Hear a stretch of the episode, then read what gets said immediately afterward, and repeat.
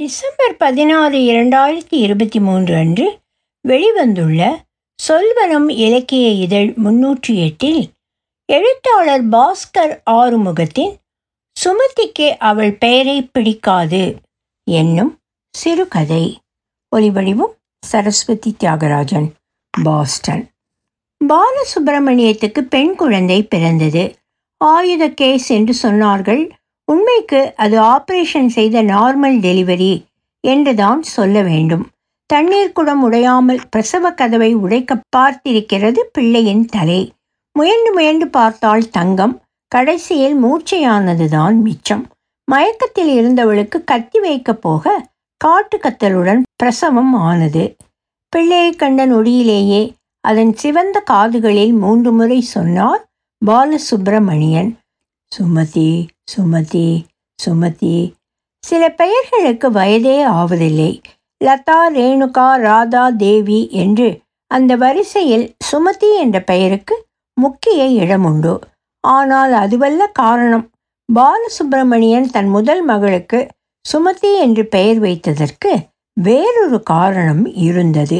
அதை நாம் தெரிந்து கொள்ளத்தான் வேண்டும். இரண்டாம் ஆண்டு இயற்பியல் படித்து கொண்டிருந்த ஒருத்தியை இளம் வயது பாலசுப்ரமணியன் ரொம்ப ரகசியமாக காதலித்தார். அந்த விஷயம் யாருக்கும் தெரியாமல் பார்த்து கொண்டார். அப்போது அவர் முதலாண்டு ஆங்கிலம் ஒவ்வொரு அவர் முடியும் போதும் அவள் வகுப்பை தாண்டி செல்வதை வழக்கமாக கொண்டிருந்தார்.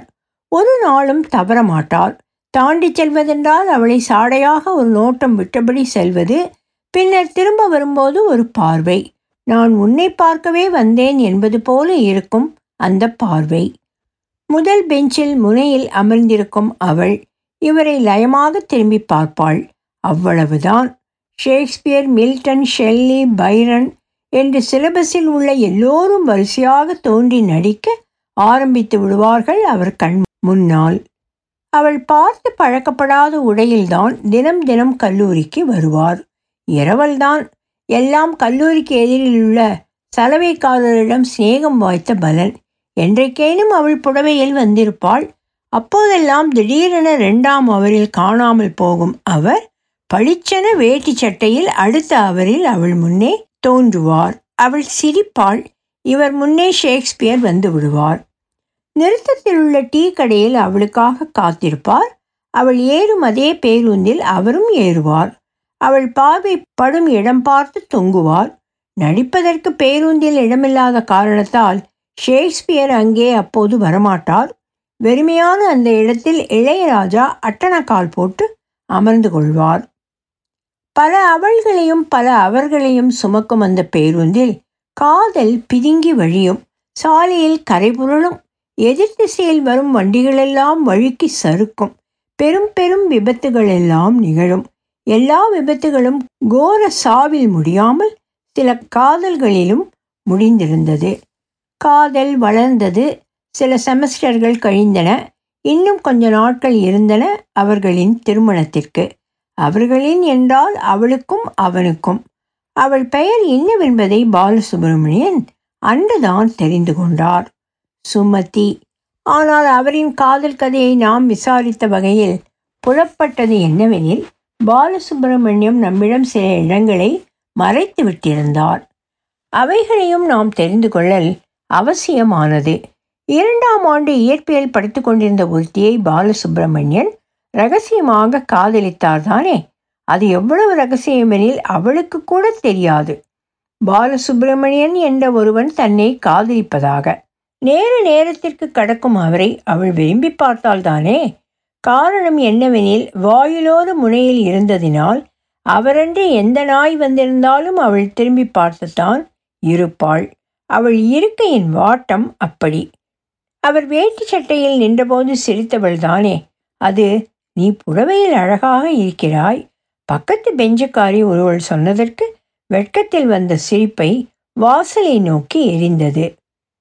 பாலசுப்பிரமணியன் சொல்லாத ஒன்றும் நம் விசாரணையில் புலனானது. அது என்னவெனில் ஷேக்ஸ்பியர் கவிதைகளை நெற்று பண்ணி அவள் வரும்போதெல்லாம் சத்தமாக ஒப்பிப்பார். அதுவும் மனதுக்குள்ளே. அது எப்படியோ நிகழ மறந்த அந்த பெருந்துயரின் நிவாரணமாக தன் பிள்ளைக்கு சுமதி என்று பெயரிட்டார். பெயர் சூட்டல் விழா ஆஸ்பத்திரி வாடையில் இனிதே நடந்து முடிந்தது. பிள்ளை அழத் துவங்கினாள். ஆனால் பாலசுப்பிரமணியனுக்கு அப்போது தெரியாது பிள்ளை பெயர் பிடிக்காமல் தான் அழுகிறாள் என்று. பாலசுப்பிரமணியன் ரயில்வே ஊழியர். திருமணம் சொந்தத்திலேயே அமைந்தது. பின்னே சும்மாவா? பட்டமங்கலத்தான் பரம்பரையில் முதல் அரசு ஊழியன். முறையுள்ள சொந்தங்கள் எல்லாம் நீ நான் என்று போட்டி போட பாலசுப்பிரமணியன் தெரிவு செய்தது தூரத்து உறவுக்கார பெண்ணான தங்கத்தை. வந்த வரன்களில் தங்கம் படித்தவள் பட்டம் பெறவில்லை என்றாலும் பன்னிரண்டு வரையில் படித்தவள் கிளை நூலகத்தின் உறுப்பினர் அது ஒன்று மட்டுமே அவருக்கு போதுமானதாக இருந்தது. வீட்டில் கவிழ்த்து வைக்கப்பட்ட புத்தகத்தை புரட்டியபடி தங்கத்தின் அப்பாவிடம் சொன்னார் ம் ரயில்வே டிபார்ட்மெண்ட் பர்மனன்ட் ஜாப் தாங்க. மகன் இங்கிலீஷில் பேசியது பட்டமங்கலத்துக்காரருக்கு பெருமையாக இருந்தது. நல்ல இடம் நாலு இடம் கூடமாட போய் வர ஆஃபீஸ் ஆட்கள் கூட சகஜமாக பேச பழக படித்த தன்னை படித்த பெண் தன்னை நன்றாக புரிந்து கொள்ளும் பிள்ளைகளுக்கு பாடம் சொல்லித்தரும். அது மட்டும் இல்லாமல் படித்த பெண்ணை கல்யாணம் செய்து கொள்வது கௌரதியாக இருக்கும். மனதுக்குள் இருந்த செக் ஸ்லிப் கட்டங்களை ஒவ்வொன்றாக டிக்கடித்து கொண்டே வந்தார். அவரின் அரசு ஊழிய புத்தி ஒரு சில நொடிகளில் கணக்கு போட்டு முடித்தது. தனக்கு மனைவியாக இருக்க வேண்டிய அனைத்தும் தங்கத்திடம் இருக்கிறது. திருமணம் தடபுடலாக நடந்தது. மாப்பிள்ளை ஆஃபீஸ் போய் வர டிவி ஃபிஃப்டி மோட்டார் சைக்கிள் மர பீரோ கட்டில் மெத்தை தலையணை சாமான் சட்டு சீர்சனத்தி எல்லாமும் மறு உண்டு வருடம் கழிந்தது உறவுக்காரர்கள் லேசாக காது கடித்தனர். விசேஷம் உண்டா? அவர்கள் அந்த கேள்வியின் சூட்சுமம் அதில் தடவப்பட்ட விஷயத்தின் ருசி அறிந்திருக்கவில்லை. வெட்கச்சிரிப்பில் வெள்ளந்தியாக கடந்துதான் சென்றனர் கணவன் மனைவி இருவரும். பின்னர் பிள்ளை பேரு தள்ளிப்போக தள்ளிப்போக அந்த கேள்வி அவர்களை தூங்க விடாமல் துரத்தியது. வீட்டில் இருந்தவர்கள் தங்கத்தை குறிவைத்தார்கள். என் பிள்ள கவர்மெண்ட் ஆளு இருந்தாலும் பொண்ணு செத்தாலும் பொண்ணு ரெண்டாம் கல்யாணம் செஞ்சுக்க கூட ஆளுக இருக்காவோ? இப்போ அவன் சொன்னால் கூட புடி புடின்னு வேற ஒருத்திய கொண்டாந்து வச்சிடுவே என்று வெளிப்படையாகவே பட்டமங்கலத்தார் சொல்ல துவங்கினார். தங்கம் சதா அழுதபடி இருப்பாள். வீடு நிம்மதியற்று போனது. பாலசுப்பிரமணியன் முதல் தலைமுறையாக அறிவியல் படித்தவர். பிள்ளை உண்டாகாமல் இருப்பதற்கு தானும் ஒரு காரணமாக இருக்கக்கூடும் என்ற வகையில் அவர் இருந்தார். சரியாக ஒன்பதாவது வருடம் தங்கம் கருவுற்றாள். அந்த செய்தியை கேட்க பட்டமங்கலத்தாருக்கு வாய்க்கவில்லை. புகைப்படத்தில் முறைப்புடன் இருந்தார். சுமதி பிறந்தால் அட்டெண்டன்ஸ் எடுக்கும் நேரம் சுமதிக்கு ஒருவித பதட்டம் வந்து தொற்றிக்கொள்ளும். கோபம் வரும். சில நாட்களில் அழுகையாக கூட அது மாறுவதும் உண்டு.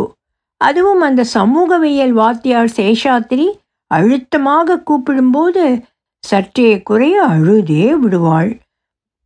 பாசுமதி தமிழையா இளங்கோவன் மொழிப்பற்றை மாணவர்களுக்கு ஊட்டும் பொருட்டு எடுத்த முடிவுதான் சுமதியின் இந்த வேதனைக்கு காரணமாயிற்று. ஆர் அருண் ரா அருண் என்றானான். எஸ் கீதா சா கீதா என்றானாள். அந்த வரிசையில் பி சுமதி பா சுமதி ஆகியிருந்தாள். அவர்களின் இனிஷியல் மாற்றம் செய்ததை பெரும் புரட்சி செய்துவிட்டதாக எண்ணி தானே பெருமை கொண்டார் இளங்கோவன். ஏனோ அவர் தன்னிடம் டியூஷன் படிக்கின்ற மாணவர்களிடம் அந்த புரட்சியை பற்றி மூச்சு விடுவதில்லை. ராருண் எஸ் சார். கோ Gowri. Yes sir. Yes sir. Yes sir. பா சுமதி. எத்தனை கிலோ சார் வேணும்?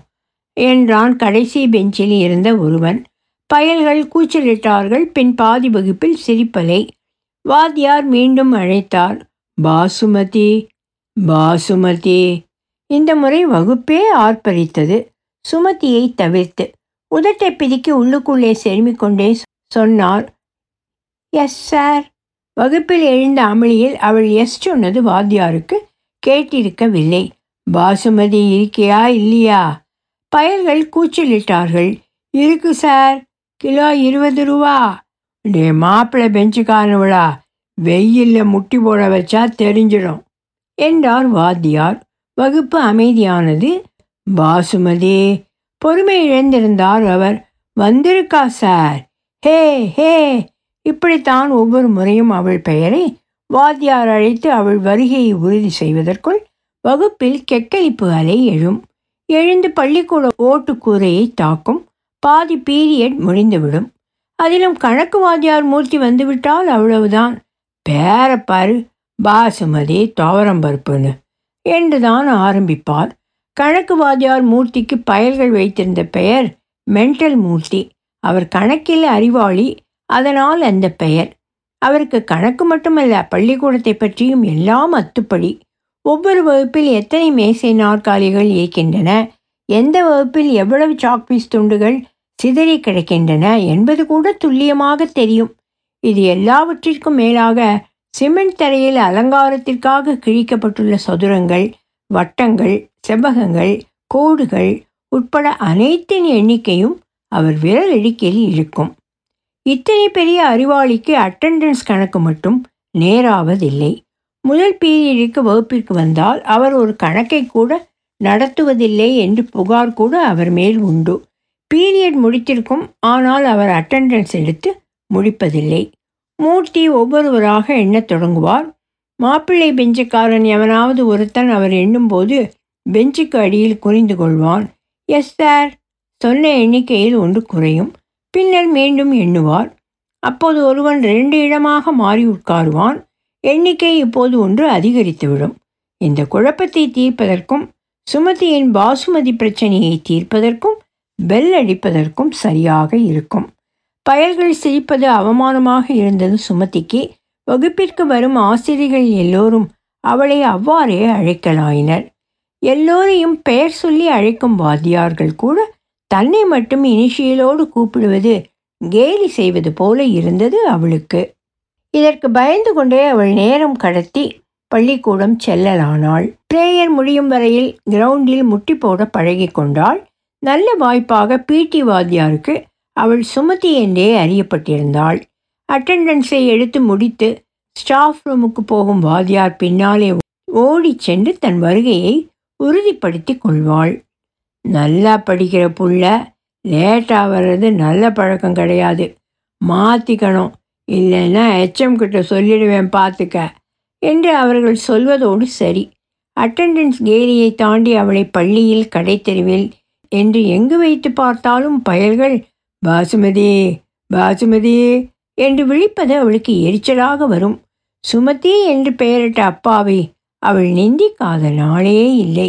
பாசுமதி என்று யாரேனும் கிண்டல் செய்தால் உடனே மனதுக்குள் அப்பாவின் பத்து தலைமுறையை இழுத்து திட்டுவாள். ஒட்டுமொத்த வகுப்பில் ஒருவன் மட்டும் அவளை சுமதி என்றே அழைப்பான். அதனாலேயே அவனை அவளுக்கு பிடித்திருந்தது. அவள் அப்போது பெரிய மனுஷி ஆகியிருந்தாள். பப்ளிக் எழுதி முடித்த கடைசி நாளில் அவனிடம் சொன்னாள் எனக்கு உன்னை நிறைய பிடிக்கும்பா. நான் உன்னை கல்யாணம் கட்டி கொண்டால் என் பெயர் மறுபடியும் பாசுமதி ஆகிவிடும். சாரிப்பா எழுந்து கொண்டே சொன்னாள். முதல் முறையாக பாரிக்கண்ணன் தன் பெயரை எண்ணி கவலைப்பட்டான். தன் அப்பாவிடம் பகை கொண்டான் சுமதி கொண்டதைப் போலவே. சுமதி பாரிக்கண்ணனை மறந்து பல வருடங்கள் ஆகியிருந்தன. வீட்டில் கல்யாண பேச்சு ஆரம்பமானது. விருப்பம் போலவே வரணும் அமைந்தது. அவளுக்கும் பிடித்திருந்தது. சுமதி சந்திரன் தன் பெயரோடு அவன் பெயரை சேர்த்து எழுதி பார்த்து கொண்டாள். எழுதிய வரிகளை லேசாக வருடினாள் பூரித்தாள். கல்யாண வேலை தூள் பறந்தது. பத்திரிகை அச்சாகி வந்திருந்தது. பத்திரிகைகள் கவர்கள் தனித்தனியாக நூறு நூறாக கட்டப்பட்டிருந்தன. ஒரு கட்டை மட்டும் பிரித்தாள் கையில் எடுத்து பார்த்தாள் முகர்ந்தாள். ஆசுவாசமாக சோஃபாவில் அமர்ந்தபடி படித்தாள். பத்திரிகையை தூர எரிந்துவிட்டு திடீரென ஓவென அழத் தொடங்கினாள். பிரிந்து கிடந்த பத்திரிகையில் மாப்பிள்ளையின் பெயர் செல்வன் கு. Balachandran. B E A E T N E B என்று அச்சிடப்பட்டிருந்தது. ஒளிவடிவம் சரஸ்வதி தியாகராஜன் பாஸ்டன்.